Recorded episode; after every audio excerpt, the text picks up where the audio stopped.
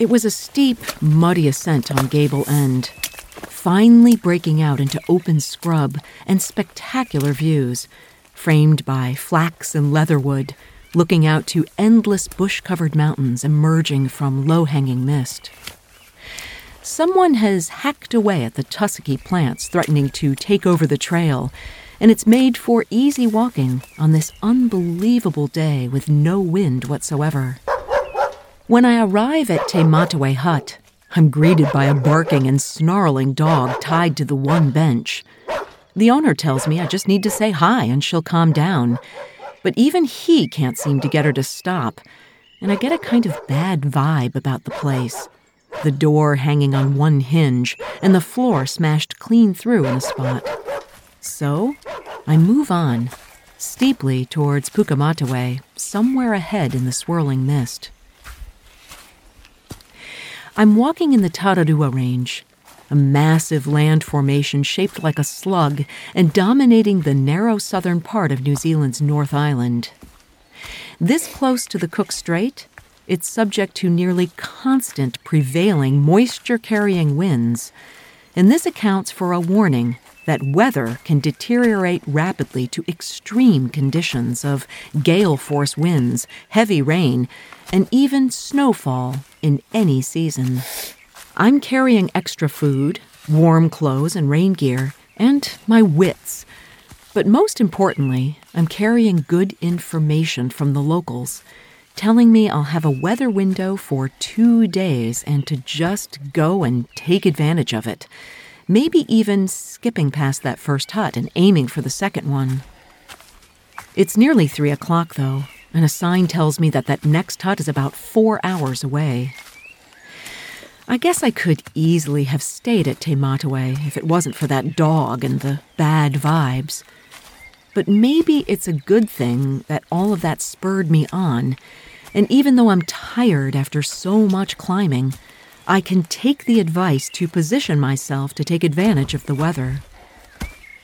I'm feeling confident as I reach Butcher's Knob, right before the track abruptly changes. No longer is there cleared trail. Instead, the sharp grass and woody plants are overgrown, hiding all that's beneath my feet mud, rocks, uneven ground.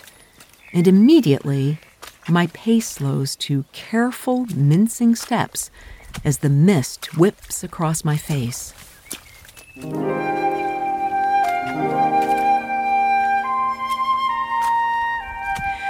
You're listening to the P-Rag, Unfiltered Adventures of the Blissful Hiker. I'm Alison Young, the Blissful Hiker, sometime professional flutist, sometime voice artist, and full-time pedestrian.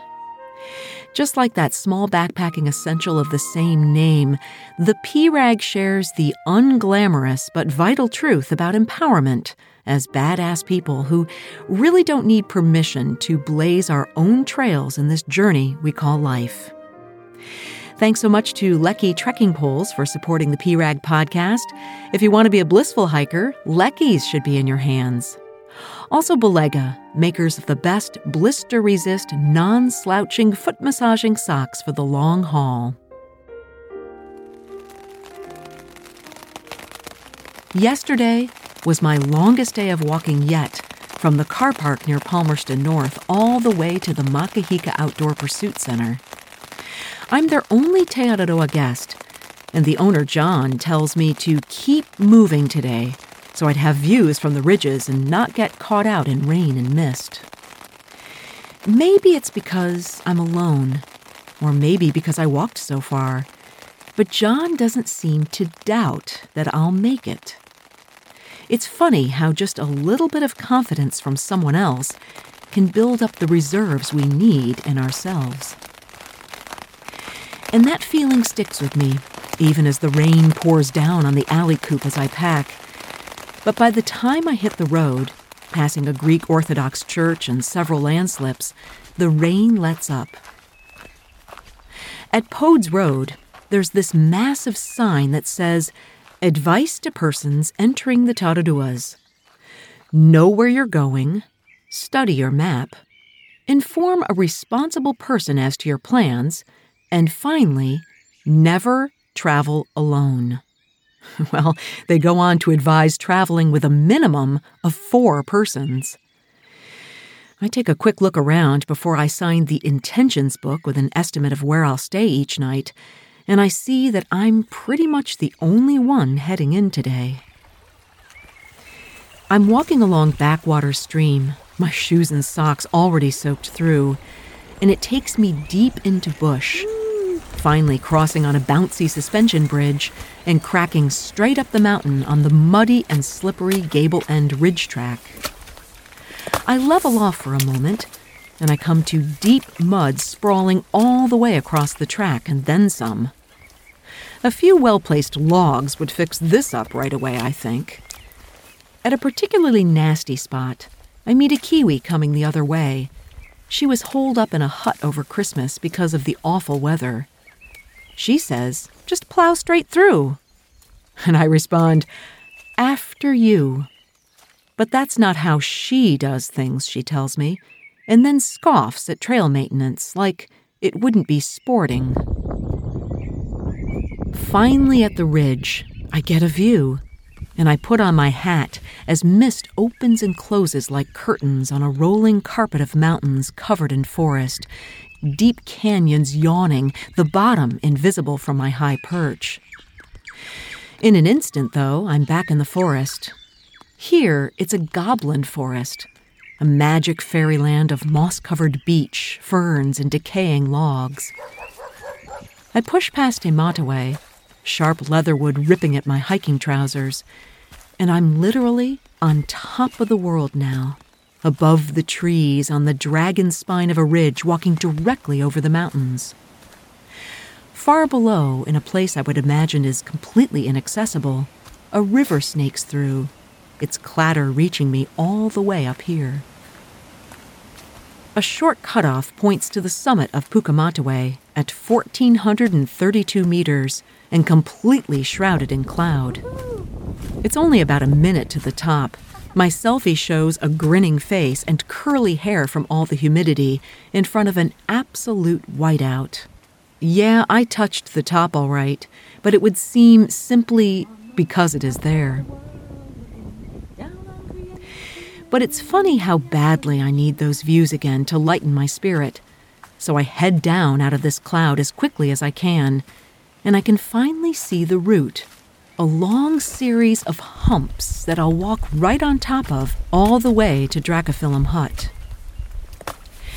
It's beautiful for the eyes, but murder for the feet in slip and slide mud, all covered by overgrown grasses. This is not just something that reveals a wet surprise each step, it's also dangerous, as the ground is uneven with big drop offs, and it slows down my progress immeasurably. But this crest is one of the most magnificent I've ever seen, with sweeping views in all directions. Olive green mountains as wrinkled as elephants' legs surround the crest I walk on, long gashes from landslips and a pale tan. My ridge reaches out to the horizon, filled with mountains in blue and black, the mist almost within reaching distance. Up and down I go on this ridge of mud and tussock, all alone out here. I can't see anyone ahead or behind, and it's as quiet as can be, absolutely no wind. When I think I'm at the final rise, it instead reveals a huge plunge back into the forest before a giant climb. Now I'm nervous I'll lose the daylight. But I forget myself in this stunning grove of moss and lichen swaddled trees, some trunks like giant green teddy bears, arms reaching up in a frozen dance. Of course, I could camp here if it gets dark, but there's no water until the rain barrel at Dracophyllum, and there doesn't seem to be any real flat ground either. So up I go again, and it's really not that much further to a flattish spot on the edge of the mountain. A tiny orange hut appears, painted like this so it can be seen from a helicopter. I circle around to the door, thinking it's all mine tonight, when I'm suddenly met by two pairs of muddy boots. Ah, nuts. Dracophyllum only sleeps, two, and inside are two German Te Araroa hikers all cozied in. They offer me a bed and say one of them will sleep on the floor. It's okay, guys. I'll just set up the alley coop in that little grassy spot next to the hut, actually, right on the trail itself. I get some water, and as I leave, I hear them talking about me, saying how bad they feel. It's this old lady out by herself. They really ought to give me a bed. Though they never come back outside. After I set up, I head out to the helipad with my dinner and watch the colors change amidst swirling mist, teasing me before finally completely enveloping the mountains and me just as the sun disappears behind the furthest peak. I shiver and head to the alley coop to tuck in, so proud of my long day all alone on the ridge tops and this wonderful treat of a sunset amidst the mountains. And as I cuddle in, the steady rhythm of snoring puts me to sleep.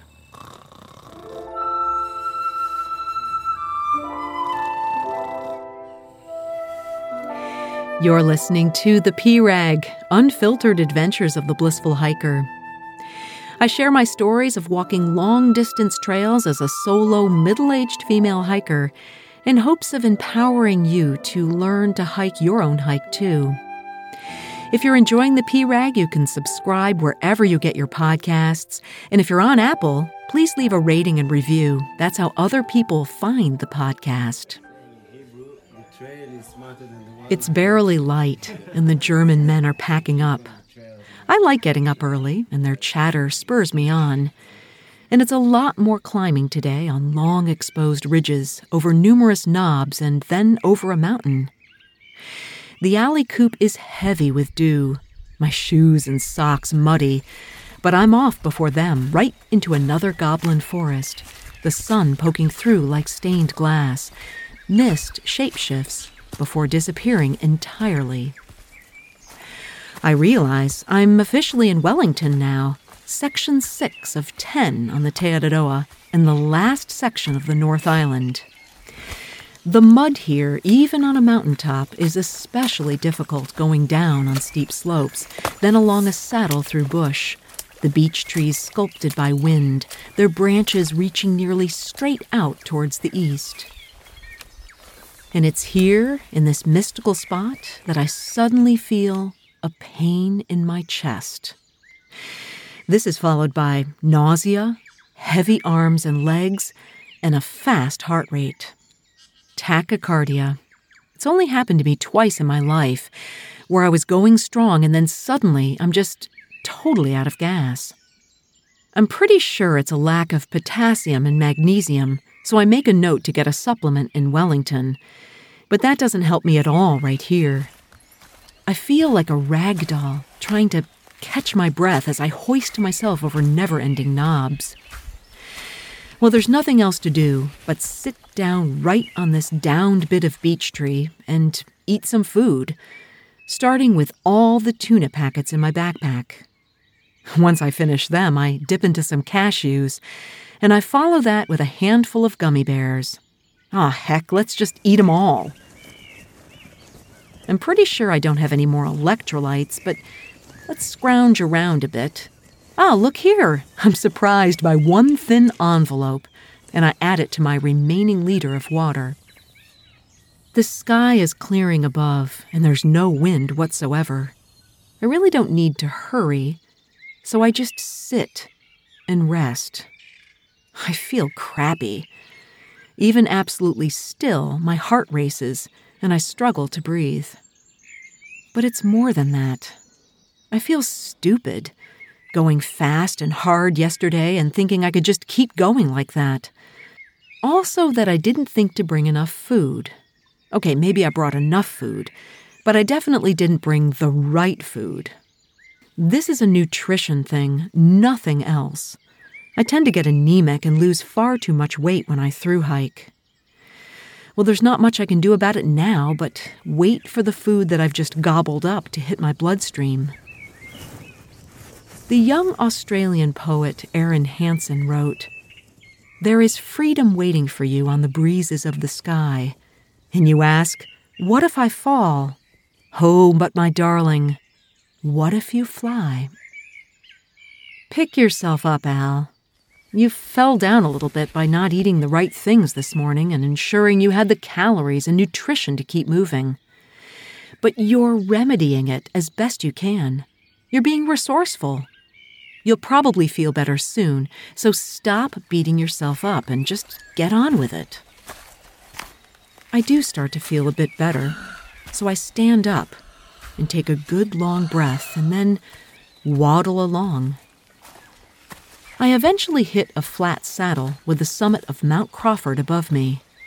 It looks really far, but I can see the trail winding its way right along the edge of the spine. The best part about going at a snail's pace is that I have to take breaks and it forces me to look at my feet and the tiny white flowers atop alpine cushion plant clinging tightly to the rocks. I reach down to touch its surface, rough but massaging. Next to it are tiny pink flowers and bright green leaves like holly. It's kamahi in bloom on this hot summer's day. As I ascend and begin to breathe more deeply, I feel the nutrition coursing through my veins and my symptoms begin to abate. Still, I go slow and steady, looking out to the mass of mountains, cloud shadows moving along lazily towards the strait. And then I look down again at my feet, where I see what looks like tiny succulents, lotus like in a stacked row of petals, with one furry white flower pushing skywards, tiny yellow stamens inviting any passing bees. It's Edelweiss, right here on the North Island of New Zealand. The summit comes faster than I expect, and I meet a TA section hiker approaching from the south. Chris is a Kiwi who started this trail just by walking out his front door. He's wearing shorts and turquoise compression socks, telling me people run this bit of trail in under 24 hours. That makes me feel a bit deflated until he adds having a day like today in the Tararuas, hot and sunny and calm, only happens about 11 days a year. We sit and eat and enjoy the view, taking picture after picture and just savoring how lucky we are. A transplant from England named Julian comes at us nearly running on the ridge. He points out the South Island way in the distance the sea right there beyond the mountains. He then offers to take my picture, and I have a dramatic fall off a rock, the tussocky plants I've complained about for the past two days saving me from hitting my head. We say goodbye to Chris as he heads north, and the two of us take one last look at this glorious range before heading down into the bush. Every mountaineer knows that going down can be far more difficult and dangerous than going up. The walk down, according to Julian, is savage. We leave Shoulder Knob at 4,300 feet and drop to the Otaki River at 100 feet and only two and a half miles. And that translates to steep drops, most of them muddy, root filled disasters waiting to happen. My walking sticks get a workout, but sometimes they do nothing at all, like when I have to go butt first down a mudslide. Young Julian beats me to Waitewaewae Hut, where Floris, Marjolaine, and Chloe are already set up. No one seems particularly keen to see old, doddering me, so I drop my gear and head to the clear and cold river to bathe and rinse the mud from my clothes as best I can, staying under as long as possible to avoid the mass of bloodthirsty sandflies. Back at the hut, hikers practice yoga, and the clothing dries on a rack hanging from the ceiling close to the fire. I eat dinner at a shared table and think about my splendid time tramping in the Tararuas. I did exactly what John at Makahika Outdoor Pursuits suggested pushing myself to get over the highest peaks before the weather turned. I had spectacular views, spookier on the first day, all alone on the ridges as the mist cleared, then sparkly on the second day as I trudged up to the high point, all mountains as far as I could see. Freedom waited for me as I took my chance, a calculated chance, and entered this glorious range, the hardest hiking so far on the entire trail. My fall was minor, and one I quickly corrected, taking note of it for future hikes. And in the end, up that long spine of Mount Crawford I went, puffy clouds as a gentle ceiling, as I flew, barely feeling my feet touch the ground. I set up in the upper story and am soon joined in a long row of plastic mattresses by the two Germans and Kuhn, who hiked all the way today from Te Exhausted, we turn in before it gets dark. And for the second night in a row, I'm lulled to sleep by snores.